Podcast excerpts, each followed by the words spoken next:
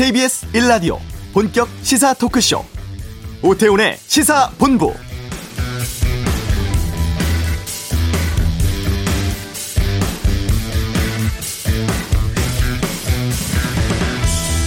코로나19 신규 확진자가 엿새 연속 1000명 넘어서 나오고 있습니다. 검사 건수가 준다는 주말 영향도 없어진 듯 보이는데요. 특히 변이 바이러스 가운데 가장 심각하다는 델타 변이가 최근 한 주 수도권에서 알파 변이보다 두 배 이상 나왔다고 합니다. 이 델타 변이는 기존의 바이러스보다 전파력이 더 높고 중증으로 갈 가능성도 두 배 높다고 하는데 걱정이 많습니다. 오늘부터 수도권에선 거리두기 4단계 최고 수준의 방역 지침이 내려졌죠. 오후 6시 이후에 3명 이상 모임 금지됩니다. 앞으로 2주간 사적 모임 등 대면 접촉 최소화하고 확산세를 다시 잡는 게 중요해 보이는데요. 또 만 55세, 59세 대상자를 위한 백신 접종 사전 예약도 오늘부터 시작되기도 했습니다. 오태훈의 시사본부 잠시 후 이슈에서 중앙사고수습본부 연결해 코로나 상황 또 수도권 거리두기 4단계에 대해서 알아보겠습니다. 현대차 노동조합이 3년 만에 파업하기로 결의를 했습니다. 경제브리핑에서 살펴보고요. 2부 시사구말리 더불어민주당 예비 경선 결과 또 국민의힘 대선 예비 후보 등록 등 정치권 이슈에 대해서 다양한 의견 듣도록 하겠습니다. 시시각각 들어오는 국제뉴스 살펴보는 시간도 2부 말미에 준비하겠습니다. KBS 라디오 오태훈의 시사본부 지금 시작합니다.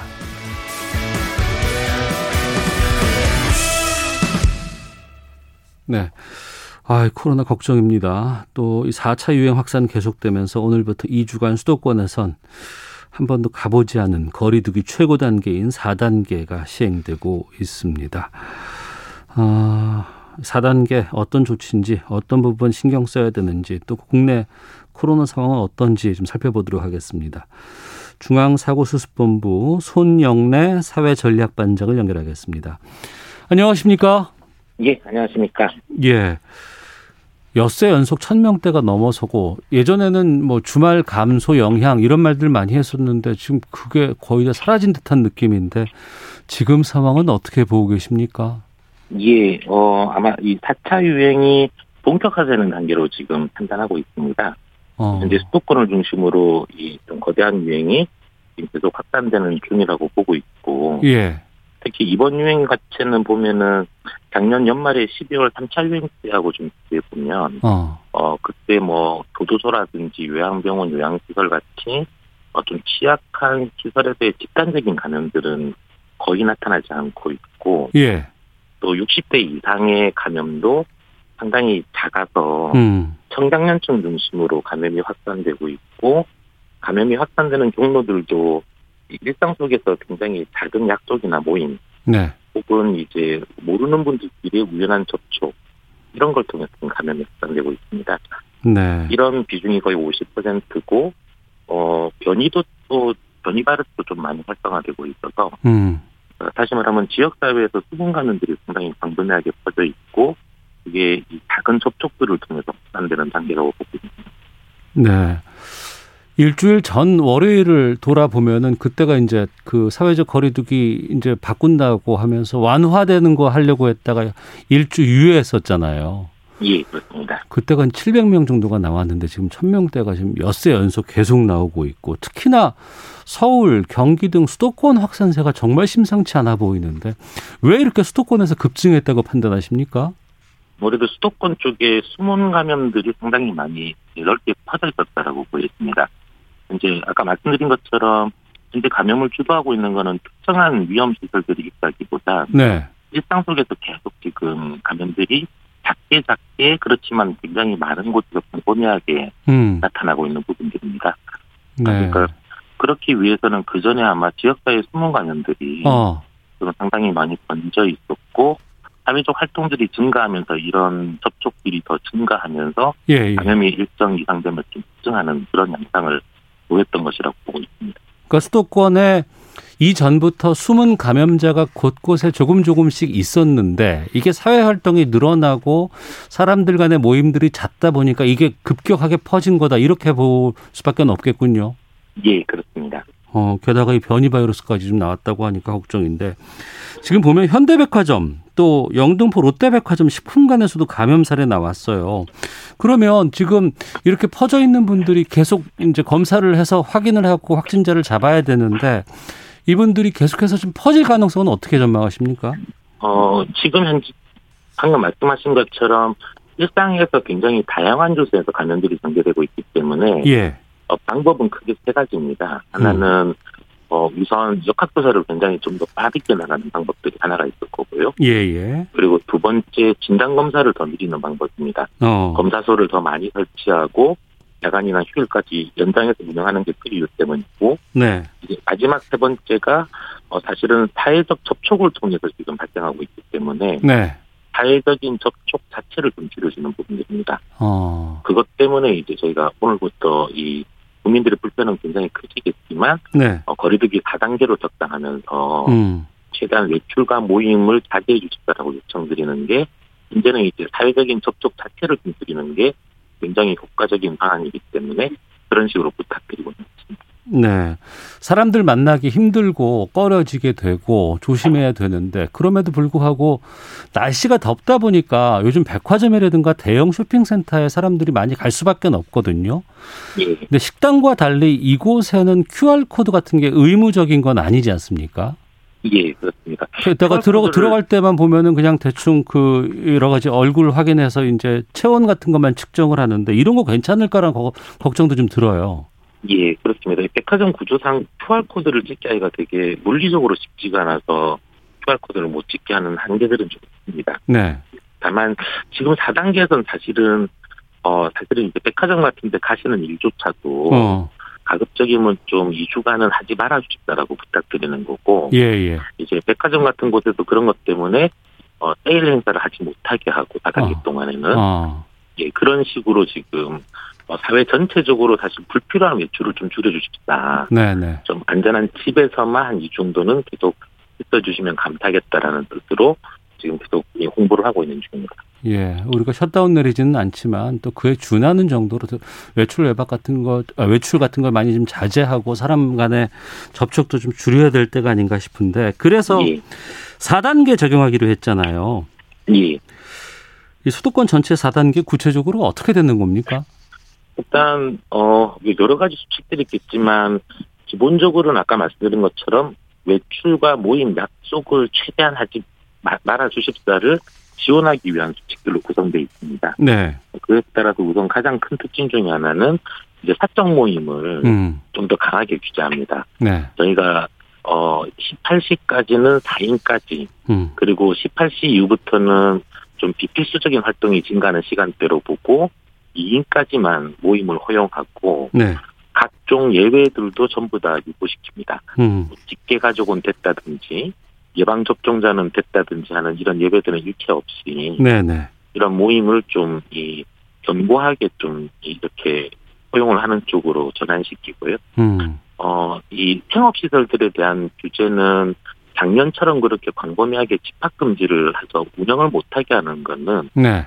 어, 너무 큰 좀 이 이 생계상의 곤란들이 발생한다는 점 때문에 어, 종별로 각종 방역 수칙들을 강화시키는 가운데 대부분의 시설들은 10시 이후에는 영업을 못하게 해놨습니다. 음. 따라서 가급적 어떻게 보면 좀 필수적인 출퇴근이나 네. 꼭 하셔야 되는 활동들만 좀 하시고 음. 그게 끝나면은 퇴근하셔서 집으로 그냥 바로 돌아가셔서 외출을 최대한 좀 자제해 주십사라고 하는 체계로 방역 수칙들은 구성되어 있습니다. 네.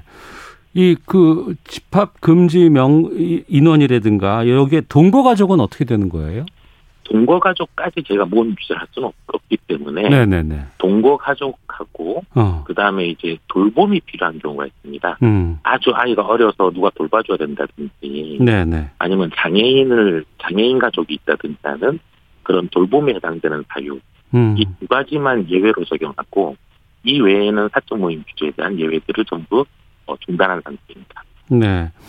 이제 시간 같은 것들 이제 6시 이후면 안 된다 이런 것들이 나와 있는데 이거 위반하게 되면 어떻게 됩니까? 과태료를 바로 물리는 건가요? 과태료 10만 원이 바로 부과되게 되어 있습니다. 어. 그리고 이제 여러 가지 발표 같은 것들을 봤는데 좀 의아한 부분들이 있었으면 여쭤보겠습니다. 실내 체육 시설 같은 경우에 러닝머신 속도를 줄여야 한다거나 아니면은 에어로빅과 같은 곳에서 운동할 때 음악을 속도 같은 걸 조절해야 된다라는 것들이 있는데 이거는 왜 이런 겁니까? 아, 이 부분들은 말씀드린 것처럼 좀 생업시설들에 대한 집합 금지보다는 네. 방역적 위험도를 낮추는 방향으로 해당 협회와 단체들과 계속 논의를 좀 해왔었습니다. 예. 그러는 가운데 이제 실내 체육시설 같은 경우는 좀 고강도의 유산소 운동 등 어. 이게 침방울 배출이 굉장히 많은 활동들이라서 예, 예, 예. 4단계가 들어가면 고강도의 유산소 활동은 중단하고 저강도 활동 중심으로 전환시키겠다고 서로 이렇게 합의를 한 사항들이라 이게 이제 여기 말씀하신 어, 러닝머신 같은 경우가 굉장히 좀 침방울 배출이 많은 활동이고 네. 또 GX 같은 경우도 격렬하게 움직이기 때문에 음. 거기서 집방울 배출이 많으니까 이 부분들을 저강도 활동으로 좀 전환시키는 겁니다. 네. 이 외에도 이제 샤워실 같은 걸 좀 금지시키는 수도 같이 들어가 있는데 예, 예. 샤워실에서도 아무래도 마스크를 벗고 하시면서 좀 감염의 위험성이 커지기 때문에 어, 그런 샤워실도 좀 불편하시겠지만 운영을 하지 않는 걸로 지금 수칙은 잡혀져 있습니다. 이하나 육칠님이 장례식장, 결혼식장은 어떻게 됩니까? 라고 질문 주셨거든요. 장례식 결혼식장도 지금 이 친족 중심으로 어 49인까지 이, 이 하는 형태로 허용이 됩니다. 네. 오늘부터 이제 이걸 시작합니다만 주말에 거의 어, 외출 인원들이 많이 좀 줄었다는 보도도 좀 들었어요. 예. 지금 이 최고 수준의 거리두기 단계를 지금 적용하는 경우에 이 효과는 언제쯤 정도면 나타날 수 있을까요? 아마 거리두기 효과가 지금 전체적으로 한 일주일에서 열흘 정도 후부터는 나타날 거라고 보고 있고, 네. 어, 저희도 지금 이, 이 다단계 거리두기의 목적 자체가 현재 증가하고 있는 이 확산세를 어, 반전시키는 게 목적입니다. 어. 그러니까 한 2주 정도 이내에 어, 좀 집중적으로 짧게 해서 이 기간 내에서 지금 계속 좀 증가하는 패턴을 보이고 있는데 이 증가 추이를 꺾는 게 무엇보다 중요하다라고 지금 판단하고 있는 중입니다. 네. 그런데 이게 수도권에만 되다 보니까 다른 곳은 또 1단계인 경우도 많잖아요. 전국으로 봤을 때. 예, 그렇습니다. 이 풍선 효과라 그래서 다른 지역으로 가서 막 이렇게 퍼진다거나 이럴 우려는 없습니까? 그런 위험성 자체가 없다고는 할 수 없을 것 같습니다. 아무래도 어. 수도권 쪽에 환자가 증가하다 보면 예, 예. 이제 이동을 통해서 다른 지방으로 전파되는 가능성들은 계속 커진다고 봐야 될 것 같습니다. 다만 이제 타 수도권에 비수도권에 있어서도 그런 어떤 유행 상황에 따라서 탄력적으로 그 지역의 거리두기를 조정하면서 네. 어, 그런 유행을 차단하는 노력들은 하고 있습니다. 음. 이제 전국적으로 보면 좀 환자 증가 양상들이 나타나고 있는 곳이 이제 대전, 충남, 그다음 부산, 제주 이런 곳들이 지금 좀 환자들이 증가되는 추세들인데 네네. 현재 지금 말씀드린 네, 곳, 네 곳은 거리두기를 2단계로 좀 적당시키고 어, 사적 모임 규제와 영업 시간들에 대한 제한들을 조금씩 하기 시작한 곳들입니다. 네. 그 외에도 이제 강원이나 경남 같은 경우는 그 일부 지역적으로 유행이 좀 커지는 곳들이 있어서 어. 예를 들면 강원도 원주라든지 예. 경남의 통영시 같은 경우는 그 지역을 지금 거리두기 2단계로 격상시키고 음. 어, 관리를 하고 있습니다. 네. 그 외에도 사실 또 관광지들이 좀 걱정인지라 아 그러니까요. 뭐 해수욕장이라든지 관광지들에 대해서는 특별히 좀 방역 점검을 강화하면서 어. 그 해수욕장 같은 경우도 거리두기 수칙을 좀 더 강화시킨다든지 네네. 네. 입장 인원을 아예 통제한다든지 어. 하는 식으로 각 지자체별로 이런 부분들을 되게 신경을 쓰면서 방역은 강화하고 있는 중입니다. 예, 청취자 이제 예. 좀 수도권 분들에게 또 부탁드릴 부분들은 예. 아무래도 현재 수도권 쪽에 감염 유행이 워낙 큰 단계이기 때문에 음. 이제 수도권 주민들께서 가급적 2주 정도는 네네. 비수도권 쪽으로 이동하시는 일을. 좀 그 안 하시는 게 음. 어, 이런 어떤 지자체 노력들이 실효성을 거두기 위해서 네. 되게 중요한 부분일 거라고 지금 보고 있습니다. 2주 동안은 좀 이동 자제 좀 말씀드리는 거고요. 7109번님께서 질문을 주셨는데 개인 택시 기사시랍니다.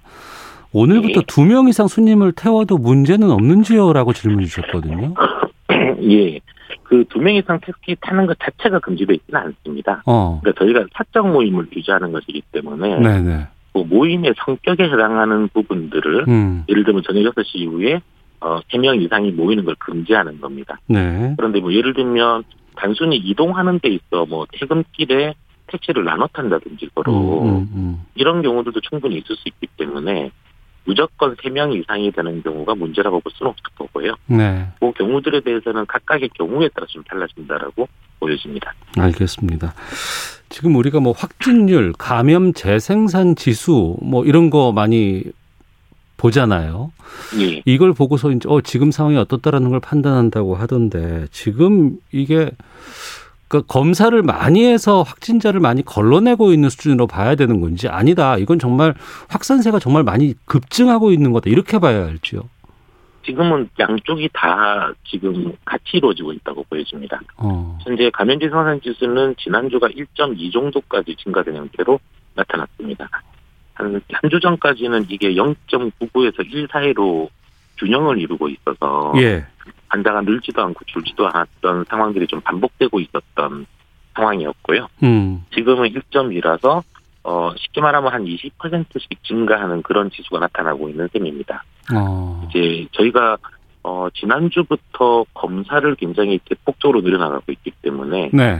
현재 환자가 많이 증가하고 있는 거는 이런 검사가 늘은 거에 의한 영향일 수도 있고요. 예. 또 하나 이렇게 지금 감염이 확산되는 단계이기 때문에 어. 확산이 됨에 따라서 환자가 많이 나온 것도 섞여 있을 거라고 보고 있습니다. 예. 그래서 금주 정도까지의 상황을 좀 계속 보면서 어. 아마 거리두기 노력들이 좀 집중적으로 이루어진다면 금주 정도를 지나면서부터 효과가 나타날 거라서 뭐 그때 이후로 좀 봐야 될 거라고 보고 있는 중입니다. 예. 2천 명이 넘는다는 얘기도 있던데 이 수치는 어떻게 나온 겁니까? 이건 그냥 이 감염 재생산 기술을 가지고 여러 가지 시뮬레이션을 하는 부분들에 의한 결과 수치들입니다. 음. 어, 결국에 1 이상 전파가 계속 확산된다는 얘기는 음. 어, 그, 가만히 놔둬서 어떠한 제어를 하지 않는다 그러면 환자는 계속 증가할 수밖에 없습니다. 음. 지금 현재의 상태 1.2 정도가 만약에 변동 없이 계속 유지된다 그러면은 네. 환자는 아마 한 3, 4주 정도 뒤에 뭐 2천 명을 넘길 수도 있고 만약 거기서도 변동이 없으면 3천 명, 4천 명까지 계속 올라갈 수 있습니다. 3, 4천 명까지요? 어이고. 예. 다만 저희가 사회적 거리두기도 4단계로 올리고 예. 지금 역학조사도 배가시키면서 진단검사를 강화시키는 이런 어떤 노력들이 시작됐기 때문에 이제 이 노력들을 통해서 감염 재생산 지수를 다시 1 이하로 낮추는 어, 그런 결과들을 지금 내기 위해서 애쓰고 있는 겁니다. 네. 중환자실 병상 수라든가 뭐 생활치료센터 이쪽은 좀 부족하지는 않아요? 예, 지금 환자 발생 양태가 좀 양극적입니다. 어, 저희가 그 60세 이상 환자분들은 지금 증가하지 않고 있는데 어. 오히려 이게 20대에서 50대 청장년층들의 환자들이 빠르게 증가하는 패턴을 보이고 있습니다. 60대 이상은 아마 예방접종의 효과로 지금 환자 증가가 안 나타나고 있는 걸로 보이고요. 네. 어, 반면에 중환자와 사망자가 발생하는 연령대는 60세 이상 환자들입니다. 음. 그렇다 보니까 현재 중환자실 중환자 자체는 발생이 안 증가하고 예. 위중증 환자는 한 150명 수준에서 계속 한 두어 달 이상 유지되고 있는 상황이고 어, 중환자실도 마찬가지로 한 75%가 비어져 있는 상태입니다. 네. 따라서 지금 중환자 치료에 큰 문제는 발생하지 않고 있는데 어, 청장년층 쪽에서는 우중상 경증 환자들이 많이 발생하기 때문에 예. 이제 이분들에 대한 생활치료센터가 좀 빠르게 차고 있습니다. 네. 거기에 따라서 지금 생활치료센터는 저희도 지금 연수원이나 호텔 같은 곳들을 계속 생활치료센터로 새로 전환시키는 작업들을 하고 있는 중입니다. 예. 이렇게 젊은 층의 확진자가 급격하게 늘어나는 게 델타 변이 이것 때문입니까? 델타 변이보단 아까 것처럼 고령층은 지금 예방접종의 효과가 나타나서 감염 전파가 잘 안 되고 있는 것으로 보입니다. 어. 그런데 아무래도 이제 젊은 층들, 그러니까 청장년층들은 일단 예방접종을 못 받으셨고, 그리고 또 아무래도 고령층에 비해서 사회적 활동력이 좀 더 강하신 분들입니다. 이분들은 네. 직장 생활도 하시고 계시고 직장 생활 외에도 여러 여러 모임들도 있으실 거고 이렇기 때문에 현재 이 청장년층을 중심으로 감염들이 좀 빠르게 확산되는 패턴이 나타나고 있는 것입니다. 네. 이번 수치 막 올라가는 거 보면서 어유 백신 맞아야 되겠다라고 생각하시는 분들 많이 계실 것 같아요. 예. 우리가 상반기 30% 달성한다. 이건 이미 진즉부터 얘기가 나왔었는데 지금까지는 상당히 좀 백신 접종이 정체돼 있었거든요. 예. 이제 다시 좀 재개되는 상황입니까? 예, 그렇습니다. 저희가 6월까지는 60세 이상을 중심으로 1,500만 명 어, 인구의 1차 접종이 완료된 상태입니다. 그리고 이제 2주 뒤부터 네. 다시 50대부터 시작해서 어 50대부터 시작해서 20대, 30대, 40대, 50대 대략 한 2,100만 명 정도의 국민들이 어 8월, 9월까지 쭉 접종을 받게 되십니다. 음. 그래서 이제 2주 뒤부터는 다시 예방 접종이 본격적으로 확대되기 시작할 거고요. 제가 이번 그 4단계 거리두기를 일단 2주로 설정했던 이유도 네. 2주 동안 집중적으로 거리두기를 내서 확산세를 꺾을 수만 있으면 2주 뒤부터는 다시 예방접종이 본격적으로 확대되기 시작하기 때문에 코로나19 통제가 좀 더 용이해질 거라고 판단해서 2주간 좀 집중적으로 4단계를 하자라고 지금 결정한 부분들이 있습니다. 네. 일부 보도에 보니까요. 20, 30대 이렇게 확진자가 막 나오니까 아니 고령자 의료진들 최우선이 아니라 젊은 사람들 이동이 많은 사람들부터 맞췄어야 되는 거 아니냐라는 얘기가 좀 나오곤 있는데 여기에 대해서 좀 입장을 밝혀주시죠. 음, 이 부분들은 아무래도 위험도를 고려할 때 그렇게 하기는 좀 어렵다고 판단됩니다. 어. 말씀드린 것처럼 코로나19의 치명률이 네네. 60대 이상이 되면 굉장히 기하급수적으로 증가합니다. 80대 같은 경우는 거의 코로나에 감염되면 한 20% 정도 분들이 사망을 하시고요. 네. 20대 분들은 코로나에 감염돼도 사망률이 거의 0.12% 정도로 거의 한 200배 가까이 차이가 납니다. 네. 그렇다 보니까 아무래도 어, 예방 접종이 시작될 때 가장 우선적으로 보호해야 될 대상들은 고령층에 대한 보호를 먼저 해줘야지. 알겠습니다. 어, 이 사망률이나 치명률이 올라가지 않도록 관리할 수 있었던 것입니다. 네.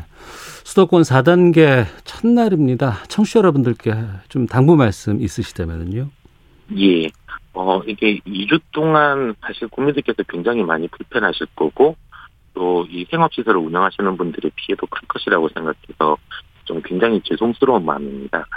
그렇지만 2주간만 좀 집중적으로 짧게 저희가 거리두기를 철저히 실천하면, 어, 그렇게 해서 확산세를 꺾을 수 있다면 그 이후로는 상황이 상당히 안정적으로 갈 것이라고 보고 있습니다. 음. 그래서 2주 동안만 좀 힘드시겠지만, 네. 최대한 외출이나 모임 약속들을 자제해 주시고 좀 집안에서 가족분들과 함께 좀 계셔 주실 것을 어, 좀 간곡히 부탁드리겠습니다. 예, 알겠습니다. 또 앞으로도 계속 좀 애써 주시길 부탁드려야겠네요. 아이고, 예. 참. 네. 오늘 말씀 고맙습니다. 예, 고맙습니다. 네, 지금까지 중앙사고수습본부의 손영래 사회전략반장이었습니다. 이 시각 교통정보 듣고 돌아오겠습니다. 교통정보센터의 정현정 리포터입니다. 네, 날씨가 매우 더워졌는데요. 운전 중에 컨디션 관리가 매우 중요하겠습니다. 전국 대부분의 지역에 폭염특보가 내려진 가운데 체감 온도가 33도 이상으로 오르는 등 매우 덥겠으니까요. 특히 컨디션 관리 잘 해주셔야겠습니다. 먼저 경부고속도로입니다. 서울 방향으로 옥천 3터널 부근에서 옥천 1터널 분을까지는 2차로에서 작업을 하고 있습니다. 금강 나들목에서부터 밀리고요. 양재에서 반포까지 천천히 갑니다. 반대 부산 쪽 상황인데요. 옥산에서 역시 밀리고 있습니다. 있습니다. 옥천 4터널 부근에서 영동 1터널 부근까지는 1차로를 막고 작업을 하고 있습니다. 여파로 금강 나들목에서부터 2km 구간 천천히 갑니다. 한남에서 서초까지는 출근길 정체가 아직 남아있는 모습이고요. 신갈분기점에서 수원까지도 제속도 못 내고 있습니다. 옥천 4터널 부근에서 영동 1터널 부근까지는 작업을 하고 있고요. 서해안고속도로 목포 방향으로 당진 분기점에서는 2차로를 막고 작업 중입니다. 당진 분기점에서부터 3km 구간 정체고요. 몽탄 3터널 부근에서 목포요금소까지도 역시 2차로가 막혀 있으니까요. 미리 차로 변경하셔야겠습니다. 서울 양양고속도로 상황은 양양으로 가는 길인데요. 동홍천 부근에서 1차로를 막고 작업을 하고 있습니다. 여파로 동홍천 나들목에서부터 정체입니다. KBS 교통정보센터에서 정현정이었습니다.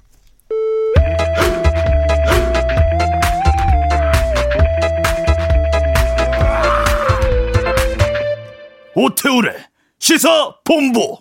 네, 알기 쉽게 경제 뉴스 풀어드립니다. 경제브리핑 참 좋은 경제연구소 이인철 소장과 함께합니다. 어서 오세요. 예, 안녕하세요. 예, 현대차 노동조합이 3년 만에 파업을 결의했습니다.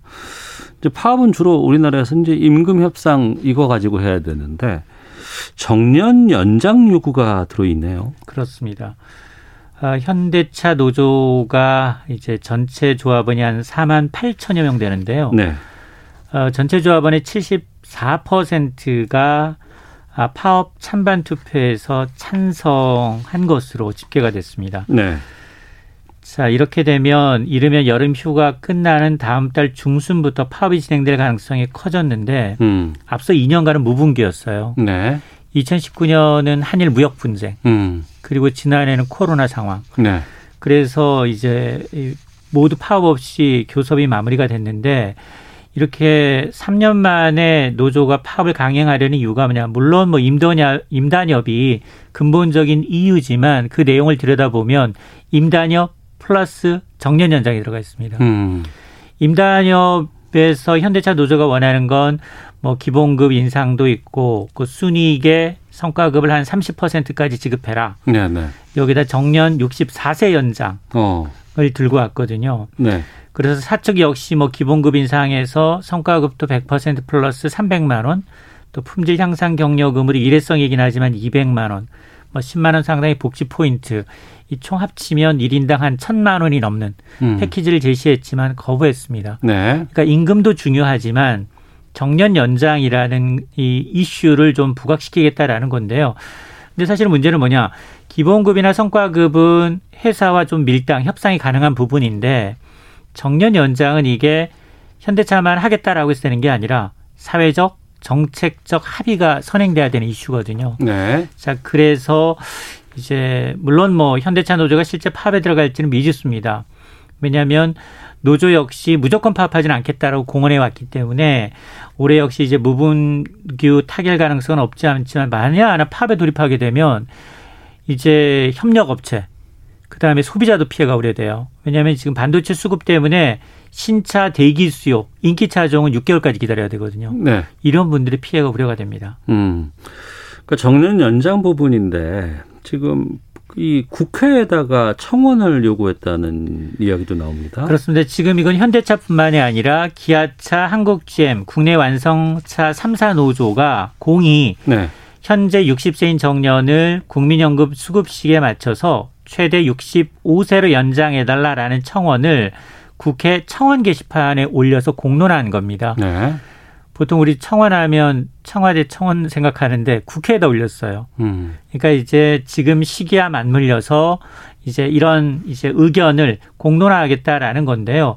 뭐 노조의 주장을 보면 한창 일해야 될 나이에 퇴직하게 되면 고령자들 경제적 부담 당연히 커지고 네. 그리고 사측 입장에서도 지금 저출산 문제 때문에 앞으로 노동력이 부족할 수밖에 없기 때문에 정년이 연장이 되면 노동자들은 안정적 노후가 유지가 되고 기업들은 숙련된 노동력으로 구부가치 상품 만들 수 있다라는 주장을 펼치고 있습니다. 네. 자, 이게 뭐 노조의 주장도 뭐 일리는 분명히 있는데요. 음. 그럼에도 불구하고 어 지금 뭐 기업 입장에서는 이제 당장 정년 연장과 더불어서 이제 임금 구조의 문제, 노동의 유연성 문제, 임금 피크제 문제, 이제 사회적인 수반되는 이제 비용을 어떻게 할 것이냐에 대한 문제가 좀 공론화돼야 된다는 입장입니다. 네. 이 정년 연장 문제는 상당히 고민이 좀 많은 부분입니다. 근데 이 부분을 보면은 이게 좀 그 갈등, 특히 청년층과의 갈등 문제로 좀 푸는 경우가 꽤 많이 있는데 이런 보도들도 꽤 나오고 있고 이 또 정년 연장 반대하는 청원도 또 올라왔다면서요. 그렇습니다. 지금 사실 정년 연장하면 신구 세대가 모두 혜택을 받는 건 맞습니다. 시차를 두고 있지만 그럼에도 불구하고 지금 젊은 세대들이 반대하는 이유는 뭐냐? 지금 같은 완성차 생산직에 근무하는 MZ 세대, 이른바 이제 2030 세대가 이제 청와대 청원 게시판에 글을 올렸는데 이 내용을 좀 들여다보면 네. 아, 자신들이 현장에서 근무하면서 바라본 이제 현장을 조목조목 현실을 좀 따지는 듯한 내용이거든요. 어. 그래서 어 만에 하나 정년이 연장이 되면 이제 그만큼 청년 일자리가 줄어들 수밖에 없다라는 반박이거든요. 네. 그리고 지금 어, 자동차 산업의 패러다임이 바뀌고 있어요. 내연기관에서 전기 자동차 내지는 친환경 자동차로 바뀌면서 음. 자연스럽게 내연기관차 대비 부품 수가 거의 40% 가까이 줄어듭니다. 네. 이 얘기는 구조적으로 기존의 생산 인력 40%는 불필요하다라는 얘기거든요. 네. 그래서 이렇게 이 기술이 준비되지 않은 채 본인들의 이제 존속을 위해서 어, 숙련된 노동자란 이유로 지금 베이비붐 세대가 정년 연장을 외치고 있다라고 이제 강력하게 비판을 하면서 이렇게 되면 기업 측에서는 유능한 인재를 고용하기 어렵게 만들고 오히려 청년 실업을 야기할 것이다라면서 이제 젊은 세대들이 신구 세대의 갈등, 정년 이슈를 두고 노노 갈등 조짐이 보이고 있습니다. 좋은 시절에 들어와서 이제 임금도 고임금에다가 이제 나이도 좀 드니까 좋은 직책들 맡고 있는데 밑에 어렵게 어렵게 입사한 친구들은 이렇게 보고 있으면 어, 저분들은 일도 제대로 안 하고 숙련된 노동력만 얘기하면서 정작 첨단 일, 어, 뭐 정보 같은 건 잘 모르시는 분들이 계속 저러는 게 좀 불쾌하다 이런 느낌이네요. 맞습니다. 왜냐하면 지금 연공서열식의 임금 구조예요. 음. 연도가 오르면 호봉이 자동적으로 올라가거든요. 예. 그래서 어, 고참의 경우에는 한 뭐 신입사원 연봉이 네 배 가까이 받거든요. 음. 그러면 생산성이 그만큼 뛰어나냐? 그건 또 아니기 때문에 네. 이제 임금 피크제에 대한 정확한 도입 그리고 어 연장된 만큼 그리고 신입 사원을 좀 같이 뽑을 수 있는 게 돼야 되는데 현대차는 지난 2년 동안 신입 사원 한 명도 안 뽑았어요. 음. 그러다 보니 올해부터 사실은 어, 현장 생산직 인원들이 연 한 2천 명씩 이제 은퇴가 본격적으로 시작이 되거든요. 네. 만 60세를 채우고. 그러니까 이런 것에 대비한 포석인 것 같습니다. 네.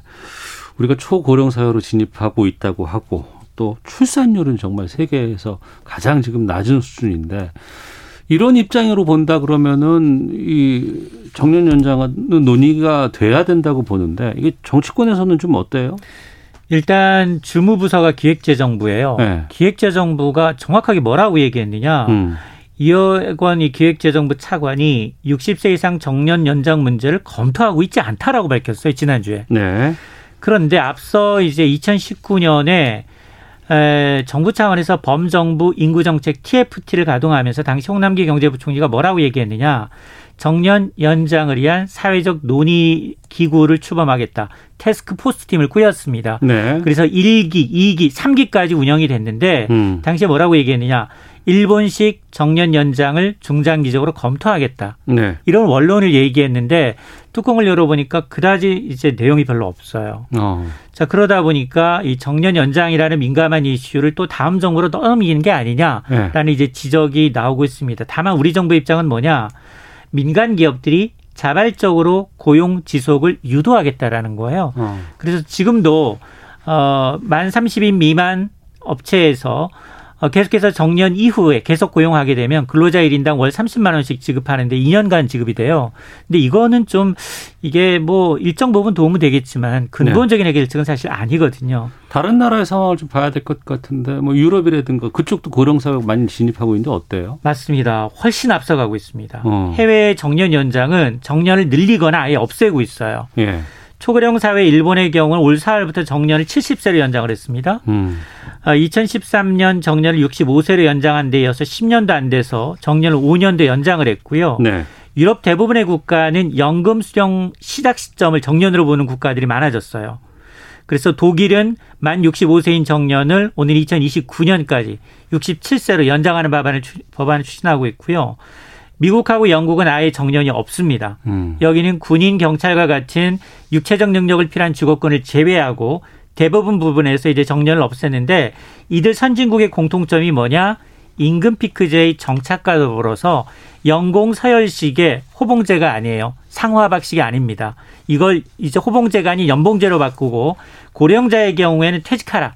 퇴직한 이후에 다시 계약적으로 재취업하는 등 고용의 유연성을 좀 보여주고 있다라는 점에서 우리가 이제 타산지석의 교훈으로 좀 배울 필요가 있어 보입니다. 네. 정년 연장 이제는 정말 구체적으로 논의를 해야 될 때가 오지 않았나 싶은데. 맞습니다.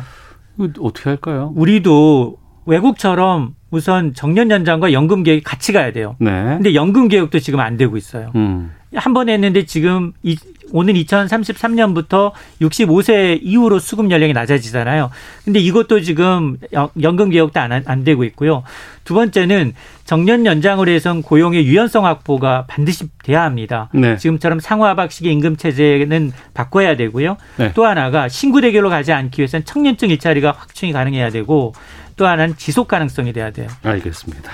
참 좋은 경제연구소 이인철 소장과 함께했습니다. 고맙습니다. 네, 고맙습니다. 잠시 후 2부 시사구말리 준비돼 있습니다. 또 국제 뉴스도 알아보겠습니다. 2부로 가겠습니다.